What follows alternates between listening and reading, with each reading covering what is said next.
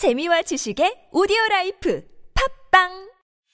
이 정도 얼굴에 이 정도 스타일이면 거의 완벽한데 내 진짜 자신감은 치아에서부터 나오지 양치도 치석 제거도 셀프로. 셀프덴 플러스. 내 미소를 봐. 하얗지. 치태가 없잖아. 프라그도 없어. 누나는 입냄새도 안 나. 누나 치과 싫어하는 거 알지? 아프지도 않아. 피도 안 나고. 나 멋있지. 야 너도 환하게 웃을 수 있어 매일매일 상쾌하게 셀프덴 플러스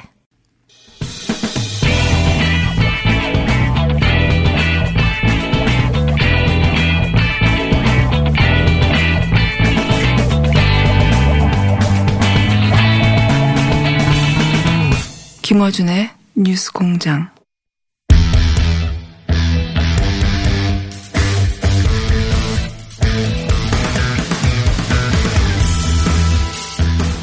각 정당 화제 후보들을 저희가 만나보는 시간 시리즈로 마련하고 있습니다. 세 번째 시간입니다. 세보수당의 권성주 대변인 모셨습니다. 안녕하십니까? 안녕하십니까 권성주입니다. 예. 바른미래당 시절에도 대변인이셨죠. 그 전에 바른정당 시절부터 대변인 역할을 맡았었습니다. 네. 계속 그렇게 3연속 대변인을 하신 이유가 있습니까? 어, 그 정당들이 역사가 짧게 짧게 이어졌지만, 예. 뭐, 바른정당 때 대변인을 했었을 때, 예, 좀 좋게 봐주셨던 것 같고요.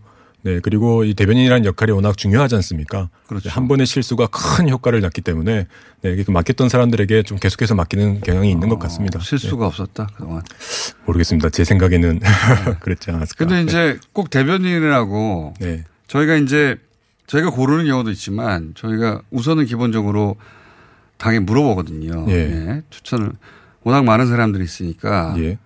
어, 그 정당에서 이 정도 어, 신인이 우리의 얼굴이야 하고 내보내는 사람인 격인데 지금 세부 수상에서 왜 본인을 추천했을까요? 대변인이라고 꼭 추천받는 거 아니었거든요. 예, 그 일단 새로운 보수당이 창당한 지가 얼마 되지 않았고요. 네, 그리고 한 달 됐나요? 창당은 1월 5일 날 중앙당 창당 대회를 했었고 아직 한 달이 안 됐네요. 그렇습니다. 그리고 13일 날에 저희가 중앙당에 공식 등록이 됐어요. 네. 그래서 각 지역별로 후보로 등록할 수 있었던 건 그 다음 날인 14일부터라 네. 예, 정확히 말씀드리자면 지난주 화요일부터 후보를 등록할 수 있게 됐었거든요. 후보가 얼마 없기 때문에 그래서 뭐 후보가 얼마 없는 것도 있고요. 조금 네. 겸손하게 말씀드리자면 그 와중에 이제 뭐 당의 점퍼를 맞춘다거나 뭐 여러 가지 선거 준비를 하는 과정이 제가 좀 빨랐던 것 같습니다. 어. 당에서 준비가 되기 전에 제가 먼저 준비를 해서 현장에서 먼저 이미 뛰고 있거든요. 아, 먼저 치고 나왔구나. 네, 그러다 보니까 이제 좀 어, 이런 곳에 나와서 얘기할 수 있는 준비가 되지 않았을까라고 당에서 생각해 주신 것 같아요. 신인들을 추, 어, 추천해 달라고 했더니 어, 그렇게 준비된 신인의 풀이 너무 작아가지고 당을 당을 만든 지가 얼마 안 되고 후보가 등장한 지가 지난주 화요일부터 라서 예, 그런 것도 있고, 어, 아까 말씀드렸지만, 바른 정당 때부터 해왔던 분들이 지금 새로운 보수당을 구성을 하고 계시는데, 바른 정당 때부터 제가 대변인 역할을 맡아서 어떤 당의 입장이라든가, 그죠? 그리고 당에 나아갈 방향이라든가, 이런 것들을 대신, 어, 대변해서 했었기 때문에, 본인 정치는 그럼 어떻게 시작하신 겁니까 처음에? 제가 정치를 시작한 것도 2017년 1월 달에 바른 정당이 만들어졌을 때부터 시작을 했습니다. 그 창당 과정부터 시작을 했었고 그때까지 저는 이제 대학에서 강의를 하고 또 기업 컨설팅 그룹에서 컨설턴트로 활동을 하고 했었는데요. 네. 바른 정당이 만들어질 때 그 개혁적 보수, 음, 대한민국의 보수를 개혁하겠다라는 취지에 적극 공감을 해서 언젠가는 정치를 하겠다라는 생각이 있었기 때문에 언젠가를 정치 언젠가는 정치를 하겠다는 생각은 그러면 네. 언제부터 하신 거예요? 어, 한 중학교 때부터 한 것 같습니다. 중학교 때부터 정치를 그때부터 예 학창 시절 때부터 남들? 이제 왜? 앞에서 네 그런 게 있었던 것 같아요. 사람이 어느 부분에서 행복을 느끼고 보람을 느끼느냐 라고 봤을 때 중학생한테 너 꿈이 뭐야 그랬어 정치 이런 학생은 보기 드문 편인데. 네 그때 정치라고 얘기를 했었던 것 같아요. 예 그때부터 이제 학생 활동 같은 거 많이 했었고 그러면 중학교 때는 정치를 해서 결국은 내가 대통령이 돼야지 이런 식의 꿈을 그리신 거예요? 우스운 일일 수 있겠지만 지금도 그런 꿈을 꾸고 있습니다. 어, 김영삼 대통령 일화 중에 네. 중학교 때부터 대통령이 꿈이라고 책상 앞에 붙이고 있었다는데 그 정도 수준이네요, 거의. 뭔가 단체 문제를 해결하고 갈등을 해결하고 또 뭔가 시설을 만들고 해서 그런 것들을 사람들이 즐겨서 이용을 하고 기뻐하고 하는 모습을 보는 게 제일 보람이 느껴지고 근데 네, 그거는 행복하더라고요. 성인이 된 다음은 이해가 있는데 중학교 때 단체를 만들어서 사람들이 거기서 혜택을 입으면 기뻐한다는 그런 경험을 할 기회가 없잖아요. 중학교 때 제가 학생회장을 했었는데요. 그때 제가 학교 교장 선생님이랑 막 싸우면서 농구 골대가 두 개가 만들어지는 거를 네 개를 설치를 하기도 하고 그때부터 서명 운동을 받기도 하고 뭐 많이 어. 투쟁도 하고 했었습니다. 어린 나이 때부터. 네. 그래서 그런 성향이 있었던 것 어, 같아요. 그리고 그때부터 내가 앞으로 정치를 할 것이고 그게 나한테 잘 맞는다 이런 생각을 하셨어요? 네, 제 성향에도 맞다고 생각을 했었고, 네. 어, 그리고 그거를 위해서 지금까지 좀 저의 어, 커리어를 만든다든가, 아, 그러니까 중학교 때부터 이미 나는 정치가 맞고 네. 대통령이 나의 꿈이기 때문에 거기에 맞게끔 나의 커리어를 맞춰서 준비해 나가야지 이런 생각을 그때부터 하셨어요? 그렇게 평가를 받기 위해서는 내가 어떤 사람이 돼야 될까라는 생각은 계속 어릴 했었던 때부터 것 같아요. 네. 뭘 네. 한다고? 야 중학교 때부터 정치인이 되겠다고 결심해가지고 준비해온 사람을 만나기 쉽지 않은데 어, 진짜 네. 오래 준비해 오셨네. 그래서 뭘 그럼 정치인이 되기 위해서 어떻게 준비를 해 오셨어요? 예를 들자면 제가 말씀드리는 것은 어 짧게 얘기하면요. 네. 현장과 학문의 균형이라는 거를 늘 머릿속에 가지고 있었던 것 같습니다. 현장과 학문의 균형. 즉 정치가 뭐냐라고 했을 때 이상과 현실의 균형을 이제 찾는 거라고 생각을 하거든요. 네.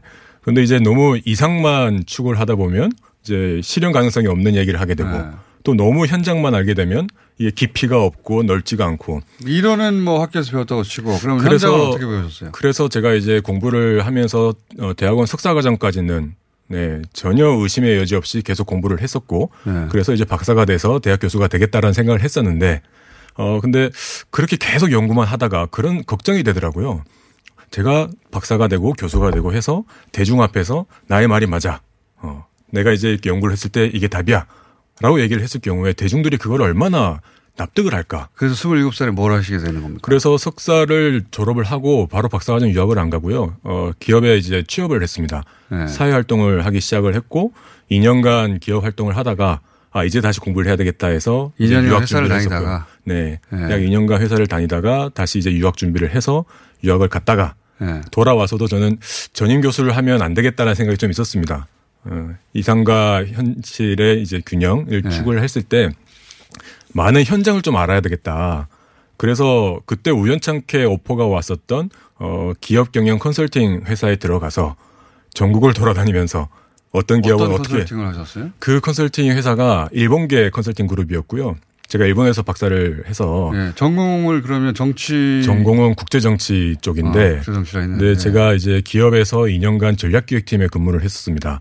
네. 네, 그래서 어, 전공은 국제정치지만 컨설턴트로서 조금 트레이닝을 받고 나서는 이제 활동이 가능했었던 위치에 있었고요.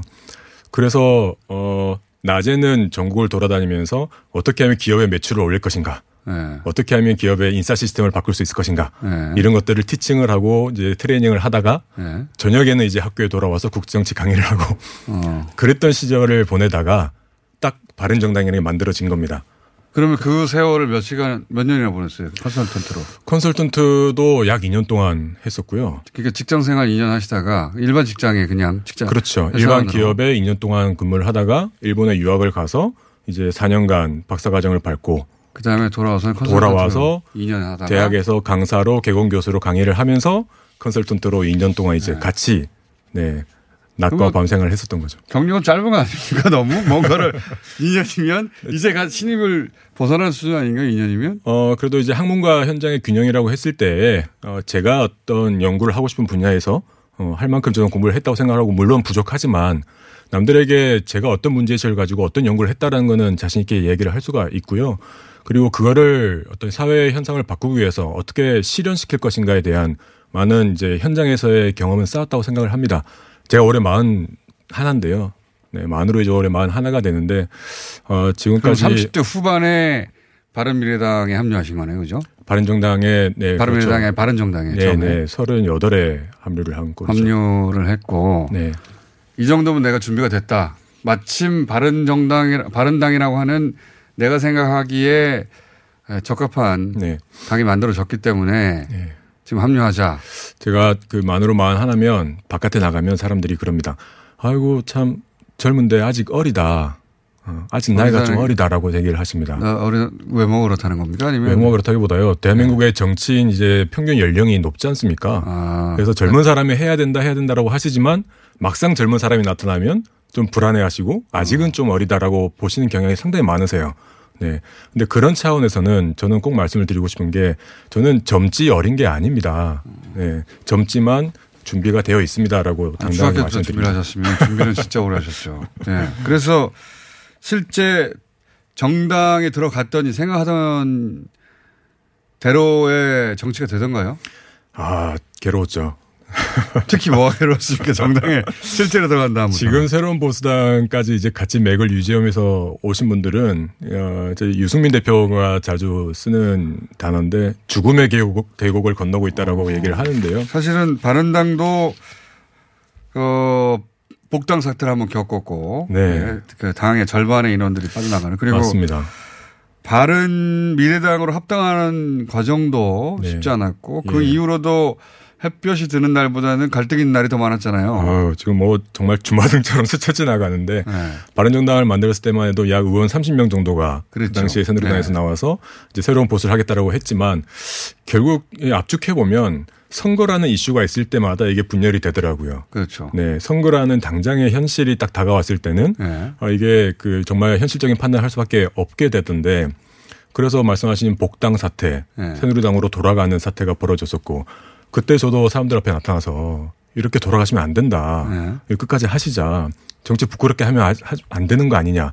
막 그렇게 저도 싸우기도 했었고. 네. 근데 도저히 잡을 길이 없습니다. 어. 그렇게 해서 이제 당이 확 줄어들었었고. 그리고 나서 대선도 치르고 이제 또 지방선거가 다가왔어요. 네. 6.13 지방선거가 다가오니까 이제 제 4당으로 치르기가 힘든 거죠. 네. 네. 그래서 제 3당을 달아야 되는 것도 있었고 세력을 키워야 되는 게 있었고 그리고 기존의 정당 중에서는 대략 가치관이나 노선이 비슷하다고 생각을 했었던 국민의당이랑 이제 합당 과정을 네. 거쳤습니다. 그것도 어 잘못된 실험이었던 걸로 결론이 났고. 아, 뭐 결과론적으로는 그렇게 봐야 되겠지만 정말 이 정당의 정체성, 이념 이게 얼마나 중요한 건가에 대해서 이 바른미래당의 창당 과정과 이 이렇게 나오는 과정의 중심에 있었던 사람으로서 뼈저리게 느꼈습니다. 네. 근데 세보수당에 세보수당이 아니라 참 바른당에 합류했을 때 그 정당의 지향과 색깔하고 이제 세보수당이 한국당과 합쳐진 이후에 그려질 당하고는 네. 다르지 않습니까 성격이? 바른당이랑은 바른정당 이제 바른미래당 처음에 바른당 처음에 바른정당 말씀하시는 그때 거죠? 합류하셨으니까 그때 생각했던 네. 어 어떤 당의 색깔과 네. 이제 세보수당이 이제 곧 아마 한국당과 합당될 것 같은데 그렇게 해서 만들어질 당하고는 다르잖아요, 사실은. 어떻게 보면 지금 이 통합 논의가 네. 네, 그거를 최대한 바른정당이 만들어졌을 때 그 기치를 유지하기 위한 예, 과정인 것 같아요. 그건 말이고 실제로는 네, 그런 게 없다면 네. 그냥 뭐 들어갔으면 끝이겠죠. 예, 따뜻한 곳에 들어가서면 그냥 끝나겠지만 그게 아니고 저희가 하려고 했던 정치가 있기 때문에 네. 이거를 최대한 이제 고수를 하려고 하다 보니 이 논의 과정이 자꾸만 이게 좀 삐뚤어질 때도 그걸 있고 고수하려는 것도 있겠고 본 본질적으로는 또 지분 싸움도 있겠죠. 현실 정치니까. 네, 그렇겠죠? 그거는 이제 수면 위로 올라오질 않으니까. 네. 그게 이제 최대한 어, 보이지 않게 하고 있긴 하- 하나 네. 제 말은 형식은 합당이나 내용적으로는 원래 있던 당으로 돌아가는 복당 아니냐. 그러니까 한국당, 자유한국당, 새누리당으로 되돌아가는 건데 그럼 하고자 했던 바른당하고는 다른 거 아니냐. 최초의 신인으로. 어, 그런 다- 갈등 같은 건 없어요? 저희가 이제 계속 얘기하고 있는 것이 기존의 도로 새누리당으로 가면 안 된다. 네. 네. 그래서 어, 이 통합의 과정이 곧 쇄신이 되어야 되고 통합의 과정이 곧좀 어, 좀 물갈이 새로운 얼굴들을 수혈할 수 있는 과정이 돼야 된다라는 얘기를 항상 하고 있는 거고요. 그리고 저희가 바른정당을 만들어서 이제 새누리당에 나와서 이제 바깥에 있으면서 가장 성과 음, 좋았던 것이라고 하면 제가 이른바 이제 청년 정치 학교 같은 것을 운영을 상당히 잘했습니다. 그래서 젊은 보수 세력, 음, 중도 보수 세력을 저희가 많이 발굴을 했어요. 그래서 이분들이랑 같이 기존의 새누리당, 지금의 자유한국당 분들이랑 하나의 세력을 만들어내면 도로 그냥 새누리당으로 돌아가는 것이 아니라 어, 조금이라도 이 바른정당을 통해서 하려고 했던 것을 좀 실천할 수 있지 않을까 예, 그래서 기대가 있다. 그대로 돌아가는 것은 아니다라고 말씀드리고 어. 싶습니다. 그때는 근데 자유한국당 이전에 새누리당 시절에는 그 당이 없었으니까요. 네. 그 당이 없으니까 본인한테는 이제 예전으로 돌아가는 건 아닌데 네. 그렇죠. 그 상당수 구성은 이제 예전으로 돌아간다고 그냥 복당이라고 하는 비판을 받지 않을까 이 합당 작업이 끝나고 나면 예. 거기에 대해서 할 말이 있어야 될 것 같다는 생각이 듭니다. 저는 이제 복당을 한다라는 표현은 저한테는 맞지는 그렇죠. 않지만 본인에게는 안 맞는데. 네, 맞지는 않지만 바른정당이 이제 바깥에 나와서 이 3년 동안 바른정당 세력이 했었던 활동들 그리고 이제 새로 합류를 시켰던 인재 인력들 이런 사람들이 지금 이제 자유한국당과 이제 합치는 과정에서 충분히 어떤 효과를 낼 수 있을 거라고 저는 생각을 합니다. 네. 그런데 그것도 본인도 포함돼서 어, 어, 말씀드릴 수 있는 대목이 뭐냐면 그것도 이제 공천을 받아야 되는데 본인은 새 보수당으로는 이제 이 본인의 지역구의 후보이나 예. 만약 합당하게 되면 그 지역에 이미 존재하는 기존 의원이 있을 거 아닙니까? 그죠? 지역 네, 예, 위원장이나. 있습니다. 네. 현- 현역인가요? 본인 케이스 같은 경우에는? 제가 지역구가 이제 부산의 광안리 바닷가가 있는 부산 수용구라는 곳인데요. 네, 현역 의원이 계시고 그러면 본인이 그분을 제치고 공천을 받아야 되는데 네. 그런 지분 다툼을 지금 하고 있죠 합당 과정에서. 근데 그것도 그다 합당하고 나서 모실 걸 그랬나? 그때 가면 다시 불러주시고요. 본인이 네. 본인이 후보가 될지도 모르는 상황 아닙니까? 네, 뭐 그때 가면 또 좋은 모습으로 다시 불러주시면 감사하겠고. 그거는 보- 그 당내 어떤 어떤 절차를 거쳐서 공천이 확정된 다음에 네. 일인데 지금 뭐 공천 방식이라든가 지분 논의라든가 이런 것들까지 얘기를 하고 있는지는 전 잘 모르겠습니다. 대신에 저는 그 바른정당이 만들어졌을 때 3년 전부터 제가 서울에 있던 집을 옮겨서 부산으로 이제 지역으로 가서 지금 3년째 활동을 하고 있는데 뭐 공천이 어떻게 될 것이다 상대가 어떤 분이다 이런 거는 지금 솔직히 별로 신경 안 씁니다. 어, 네. 자신 있으시구나. 자신이 있다기보다요. 어차피 이제 유권자들의 선택을 받는 거니까 네. 지금의 시대 정신이 바라는 상이 어떤 것인가 계속 생각을 하면서 그건 나에 가깝다. 어, 그렇게 맞춰가는 게 맞다고 생각을 하고요. 현역 의원보다는 나에 더 가깝다. 그렇게 해서 지금까지 해왔던 모습 그대로 계속 하다 보면 네. 네, 분명히 선택을 받을 수 있지 않을까 생각합니다. 이렇게 선택을 받고 난 다음에 모실 걸 그랬어요. 그때 다시 불러주십시오. 네. 근데 새 보수당이 저희가 이제 그 이런 기획을 할 때 앞으로 지속될 정당을 기준으로 하였는데 새 보수당이 너무 빨리 합당 속도를 내고 있어가지고 예. 금방 사라질지도 모르겠어요. 바른정당 때 그 기치, 지금 새로운 보수당이 이제 창당 과정에서 냈었던 메시지, 네 이게 고수가 안 된다면 음, 심각한 고민을 해야 되겠죠. 본인이 생각하는 여기 마지막 질문이다. 질문입니다. 본인이 생각하는 제대로 된 보수 정치의 핵심이 뭡니까?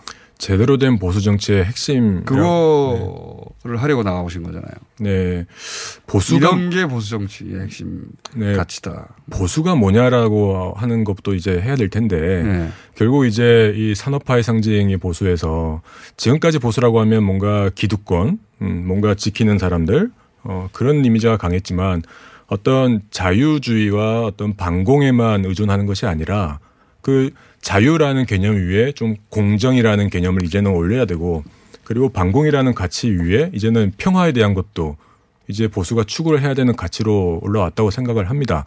그래서 지금 이제 이 시대 대한민국에 필요한 보수상이 무엇인가에 대한 진지한 토론과 고민이 필요한 시기라고 생각을 합니다.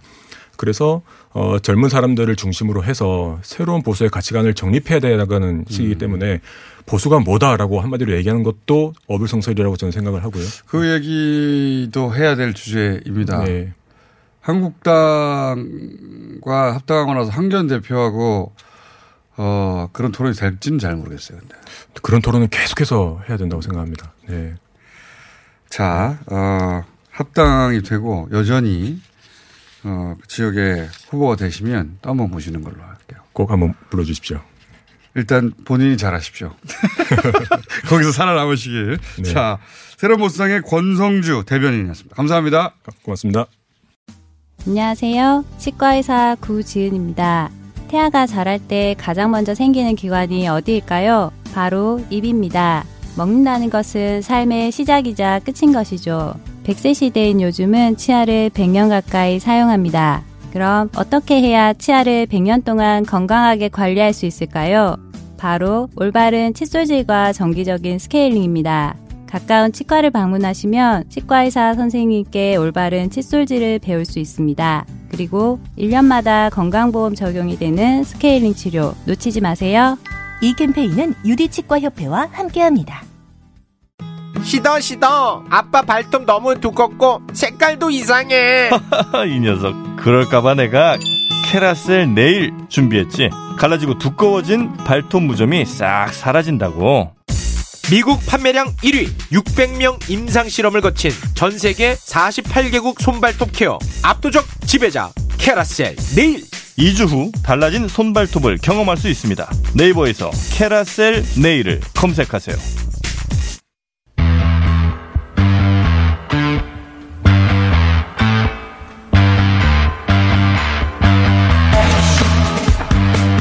조국 전 장관 시절 1호 인사였었죠. 그리고 추미애 장관이 부임하면서 1호 사표이기도 합니다. 예. 들고 나는 것이 굉장히 재빠른 자 어, 법무부 개혁 추진 지원단장 이었었죠. 예. 황인석 전 단장 모셨습니다. 안녕하십니까. 안녕하십니까. 예, 여기 나와가지고 단장 되시고 나서 앞으로 이렇게 하겠다고, 예. 다 끝장내버리겠다고 하시더니 본인이 끝장났습니다. 본인이 1호 사태. 아니, 그 검찰개혁 추진 지원 단장이었고, 이제, 이제 공석이었던, 어, 장관이 새로 왔는데 왜 첫 번째로 사표를 내셨어요? 어, 한가, 한, 한간에 떠도는 것처럼 검찰국장을 안 시켜줘가지고 삐져서 뭐 사표를 낸 건 아니고요. 그거 맞는 거 아닙니까 혹시?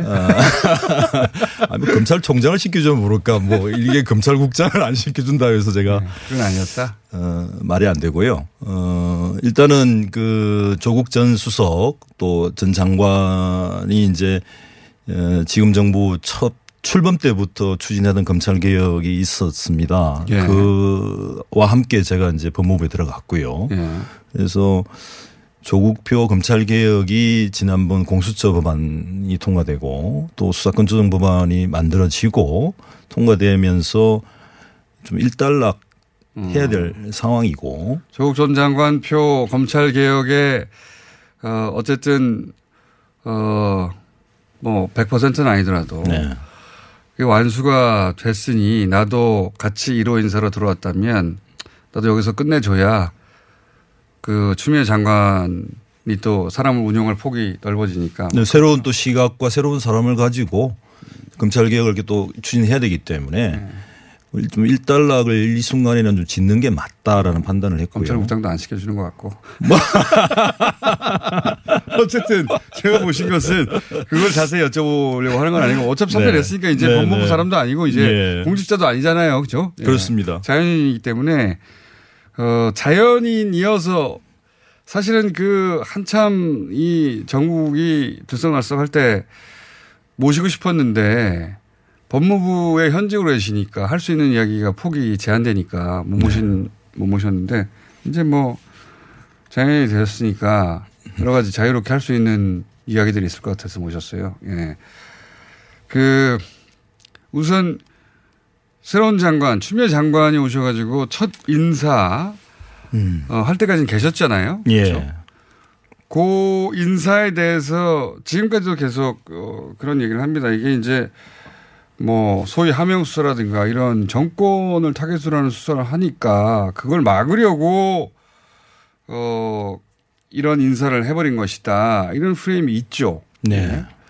보수 정당에서도 그렇게 주장하고 또 일부 매체도 그렇게 계속해서 반복해서 주장합니다. 내부에 계셨던 분으로서 그리고 이 인사를 가장 가까이 지켜본 분으로서 그런 어, 프레임에 대해서 어떻게 생각하십니까? 뭐 전적으로 동의, 동의하지 않고요.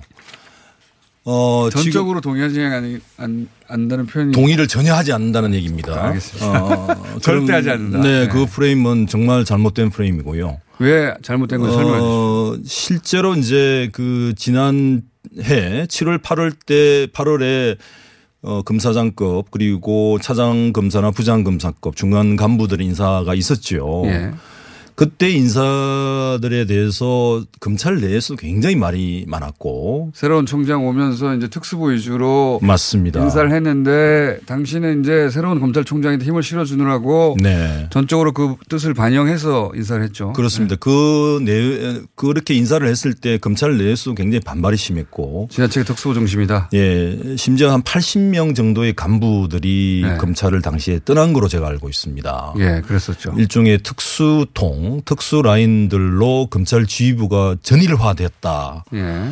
라는 얘기들이 막 돌고 있었고요. 이건 너무 심한 게 아니냐. 심지어는 심지어는 옛날 이제 공안부가 되겠죠. 지금은 공공수사부가 된 예, 이름으로 어, 바뀌었는데 대검 공공수사부장도 공안 쪽이 아닌 특수부 출신이 됐어요. 음. 그러면서 이게 이제 검찰 인사의 난맥상이 좀 드러난 거고 어, 인사상에 서로 서로 이제 사단을 만들어서 이끌어주고 밀어주고 하는 패단들이 있다라는 것이 지적이 됐었죠. 그래서 이번 어, 추미애 장관이 어, 취임하신 뒤에 검사장급 인사한 것은 일종의 기존의 비정상적인 상태를 정상화시킨 거다라고 보는 게 어, 적절하고요. 그러니까 총장 부임 하면서 했던 인사여서 힘을 실어줬으나 그것이 어 일정 기간 운영되다 보니 드러나는 문제점에 대해서 다시 그 불균형을 다시 균형을 잡아준 것이다. 그렇습니다. 그런 측면 하나 있고. 그다음에 이제 수사를 방해한다라는 그런 얘기를 하고 있습니다만 뭐 항상 이 그 검사장급 그리고 중간 간부들은 1년마다 인사를 해 왔어요. 그랬죠. 예. 그리고 이제 예를 들어서 만약에 한 지금 1년이 안 됐습니다만 예를 들어 중간에 만약에 1년마다 인사를 할 때 그러면은 예전에 다 그렇게 해 왔는데 그때는 그럼 수사가 중단되었느냐? 그럼 새로운 사람이 왔을 때는 수사를 할 수 없느냐? 전혀 그렇지 않다는 거죠. 그러니까 지금 기존 수사를 했던 사람을 교체한다고 수사가 안 되느냐 같은 검사들인데 네. 어, 그런 편이시고 그러면서 또 동시에 또 같이 나오는 얘기가 뭐냐면 이제 직접 수사 부서를 줄이니까 이것도 역시 수사를 못하게 하려고 하는 거 아니냐. 예. 역시 마찬가지 프레임이죠. 정권 수사를 하니까 직접 수사 부서를 줄여버리려고 한다. 이 지적에 대해서는 어떻게 보십니까? 첫 번째로는 이제 직접 수사 부서를 축소하기로 한 거는 윤석열 총장도 당시에 동의를 했던 얘기입니다. 그리고 이제 조국 장 여름부터 나온 얘기긴 그렇습니다. 조국 전 장관이 취임하면서부터 직접 수사 부서를 줄이는 얘기는 계속돼 왔었고요. 네. 심지어는 박상기 장관 시절에도 직접 수사 부서를 줄여야 한다는 얘기를 문무일 총장도 계속해 왔던 얘기입니다. 네. 그러니까 이제 역사적으로 직접 수사 부서를 줄이는 문제는 어, 이 지금 진행되고 있는 수사와 무관하게 네. 계속되어 왔던 얘기고요. 그 정책들을 계속적으로 추진해 왔던 것이고 그 다음에 이제 직제 개편을 이제 그 이번에 하려고 했던 것도 지난 1차에서 2차 추가적으로 하는 거거든요. 예. 그래서 사실 그 논의 그런 주장 자체가 좀 성립되기 어렵죠. 진작부터 나왔던 얘기기도 하고, 예. 여름부터 나왔던 얘기도 직제를 줄이겠다. 그렇습니다. 예. 그리고 또 추가를 하자면 최근에 이제 수사권 조정 법안이 통과되지 않았습니까? 네. 그러니까 이제 결국 검찰이 하던 수사를 경찰로 넘기고 예. 일부 영역에 관해서만 검찰이 수사를 할 수 있도록 이렇게 수- 법안이 이제 통과되고 시행이 되길 시행을 앞두고 있는데 그렇다면 자연스럽게 검찰의 수사 기능들도 줄여 나갈 수밖에 없는 그런 당연한 요구가 앞에 눈앞에 있는 거죠. 검경 수사권 조정안이 통과되면서 그 법안에 따라 당연히 직접 수사 부처는 줄어야 되는데 그렇죠. 법이 그러니까요. 그렇습니다. 예. 정신이 그러는 거니까. 법의 정신도 그러고. 그래서 줄이려고 하는 걸 이걸 이제 그 정, 정권에 대한 수사를 막으려고 한다는 프레임으로 음. 둔갑시키고 있는 거다. 이거 네. 자, 그렇다면 그렇다면 왜 상가집에서 그런 일이 벌어진 겁니까? 상가집에서 상- 이게 이제 그 결국 여러 가지 말들이 있지만 결국 인사에 대한 불만이 이제 근본적으로 깔려 있는 것 같은데 네.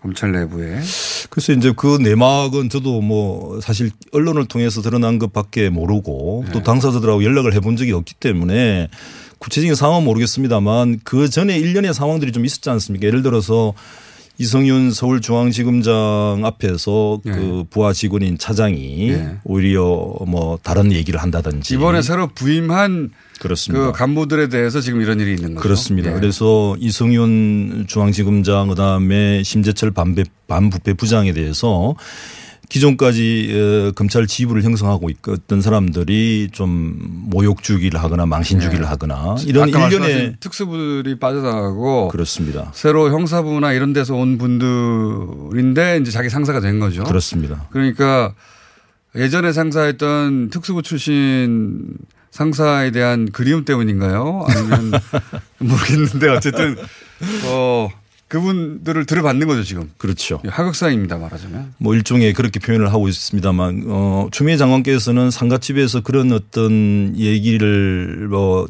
주고받고 좀 약간의 모습 좀 볼성사나운 사나운 모습을 보였다는 게 추태라고 말씀을 하셨는데 네. 표현을 하셨는데 뭐 정확한 표현이라고 봅니다.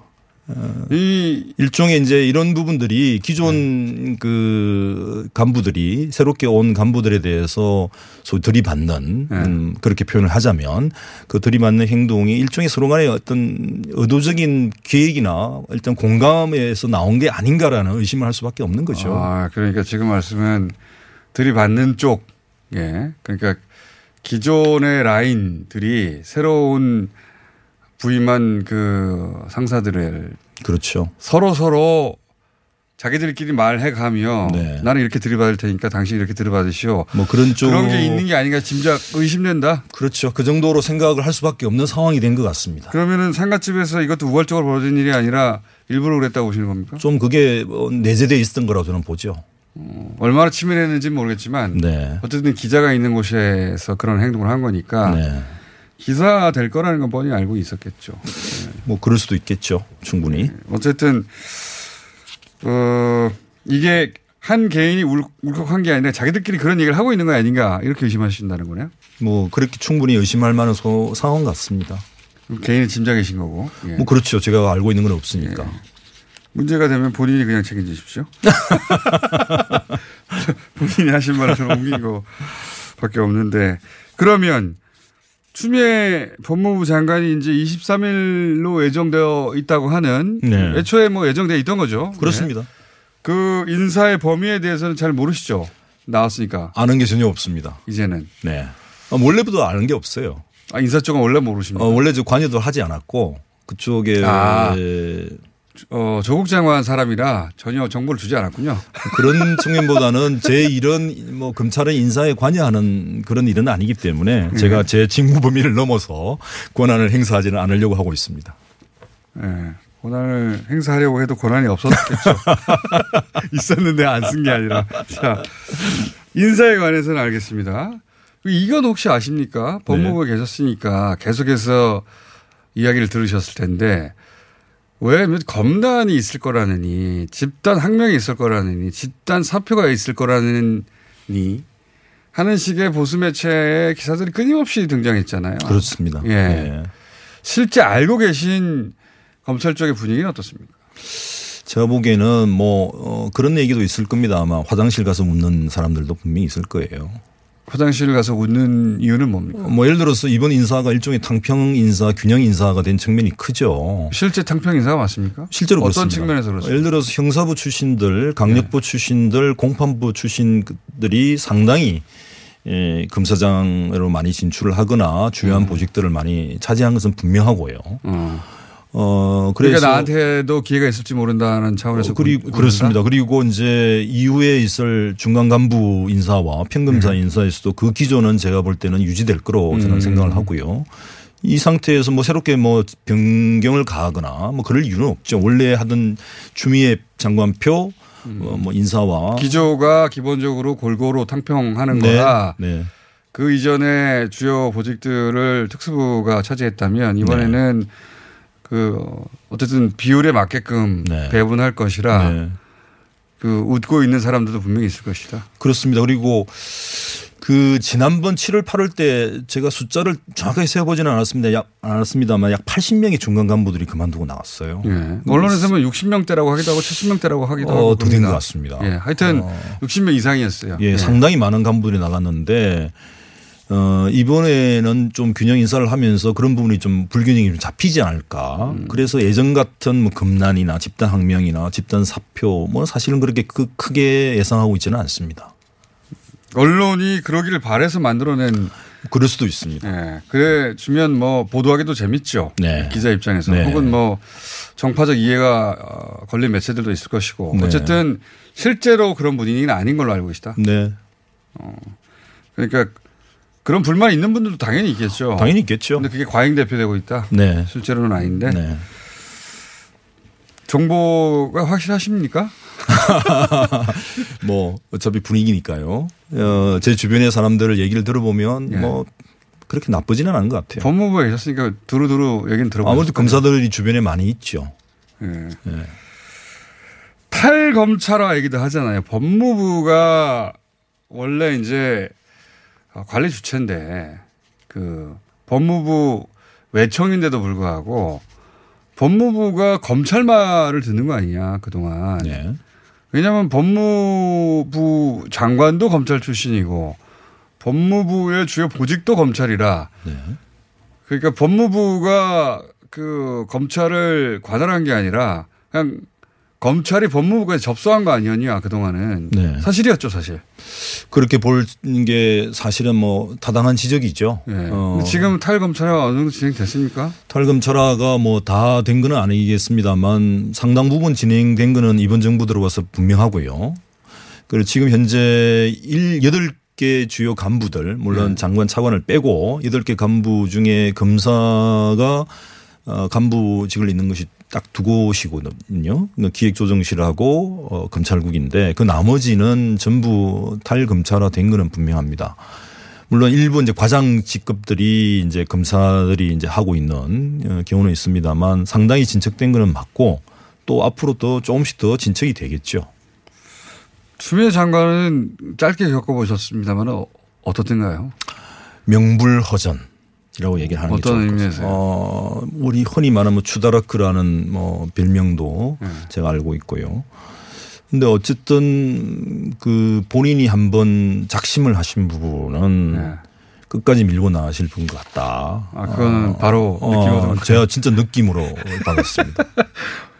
그렇게 오래 함께 하지는 않으셨는데 네. 뭐 2, 3주 사이 만에 2, 3주도 아니죠, 사실은 네. 뭐. 취임하신 게 1월 2일 날 취임하셨고 제가 사임을 한 게 사임 의사를 표시한 게 1월 6일이거든요. 네. 물론 그, 그 이후에도 1월 14일까지 제가 계속 근무를 했기 2주네 때문에 2주다. 2주 가량을 이제 뭐 사실 잘 볼 기회도 별로 없었습니다. 네.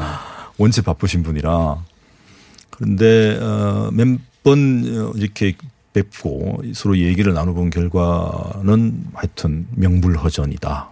몽골 허전이라는 건 남의 얘기를 안 듣는다는 얘기입니까? 음. 이런 값을 분명히 하고 계실 거다라고 저는 생각합니다. 그러면 앞으로 있을 23일의 인사도 1차 인사하고 비슷한 방향성의 비슷한 정도의 충격파를 던질 정도로 파격적으로 할 가능성이 높다. 이렇게 그렇게 내다봅니다. 그렇게 전망하시는 네. 거네요. 네. 물론 뭐 짐작입니다. 이미 나오셨기 때문에 아는 게 없습니다. 이미 나오셨기 때문에 쭉 봤더니 검찰에 남아있던 그 아니 그러니까 법, 법무부에 남아있는 그 동료들에게 물어볼 수는 있잖아요. 어떻게 돌아가는 거. 뭐 그렇죠. 그 분위기를 봐도 그렇습니다. 그래요. 네. 네. 물러섬이 없이 그냥 쭉 갈 것이다. 네, 네. 네. 그로 인해서 잡음이 생길 수도 있는데 네. 이미 1차에도 그런 후폭풍이 있었고 그럼에도 불구하고 그냥 쭉 그 길로 갈 분이라고 보면 된다. 네, 그게 옳은 길이라고 판단하시는 것 같고요. 뭐저 역시 그게 옳은 길이라고 보고 있습니다. 예를 들어서 이제 지금 대검 중간 간부 지금 네. 얘기했던 특수부 어 출신들이겠죠 대부분이 다는 아니어도 그 중간 간부를 남겨달라고 이제 어 예. 검찰이 법무부에 요청을 했어요 건의 요청 뭐 혹은 뭐 뭡니까 그 형- 용어는 모르겠습니다만 의견 제, 제시 예. 제시죠. 예. 법률상 의견을 어, 듣게 돼 있으니까 장관께서. 예. 그 의견을 냈어요. 우리는 이렇게 했으면 좋겠다고. 네, 네. 그 그렇게 될까요? 뭐 글쎄 그거는 전망하기는 쉽지는 않겠습니다만 어쨌든 전부 다 유임시켜 달라라는 어 대금의 요구를 다 받아들이기는 어려울 거고요. 뭐 일부를 어떻게 남기는가 그 문제는 뭐 조율할 수 있지 않을까. 뭐 장관께서 그 부분은 뭐 생각해서 판단하실 거라고 보여지는데 뭐 그에 대한 판단은 결국 장관의 몫이고 책임이라 봅니다. 근데 뭐 제가 볼 때는 다 희망사항이지 않을까 대금에. 희망사항이지 않을까. 아, 아, 희망사항에 불과할 것이다. 글쎄요, 뭐 일부는 또뭐 네. 의견을 또 받아들일 수도 있으니까 그거는 제가 다 어쨌든 모든 참- 것을 다 말할 수는 참고 없습니다만 정도가 될 뿐일 그 것이다. 의견이죠, 의견. 아 그런 의견이구나 하고 네. 참고할 것이다. 네, 근데 그 의견대로 다 해주지는 않을 것이다 당연히. 저는 그렇게 생각합니다. 사실 해주기도 어렵죠. 그러면 뭐 변화가 없는 거 아닙니까? 그대로 다 했으면. 그렇죠. 그래서 아까 인사의 원칙을 이야기했습니다. 균형 인사, 당평 인사라는 얘기가 그래서 하나의 지금의 기조로 잡힐 거다라는 거고요. 인사하고 난 다음에 그 다음에 개혁 안은 뭡니까? 그 다음 단계. 이게 이제 큰 그림을 다시 이제 좀 그려야 될 상황이죠. 그 기본적으로 법무부 차원에서 할 수 있는 개혁의 요구는 계속적으로 또 있을 거고요. 다만 그것을 넘어서서 큰 그림의 개혁도 또 준비를 해야 됩니다. 왜냐하면 이번 수사권 조정을 했습니다만 이게 일부의 권한만 검찰에서 경찰로 넘어가는 거거든요. 근본적으로 저는 이제 우리나라가 다른 나라 검찰처럼 수사에서는 손을 떼는 게 맞다. 그렇죠. 수사권까지 가지고 있는 검찰은 우리나라밖에 없으니까. 그렇습니다. 실제로 수사를 행사하고 또 수사 인력이 이렇게 어, 대규모로 있는 나라는 지구상 우리나라밖에 없습니다. 그럼 2단계 검찰 개혁을 해야 될 상황이죠. 그 2단계는 다시 한번 모시기로 하겠고 그 총선 시즌이라서 여쭤보는 건데 혹시 그쪽으로 어떻게 그 발을 뻗으시려고 사퇴하신 겁니까? 그거하고는 사실은 됐습니다. 무관하고요. 그 무관합니다. 네, 뭐 이제는 새로운 자, 검찰 개혁을 누군가. 하셔야죠. 황인석 전 단장이었습니다. 고맙습니다. 안녕.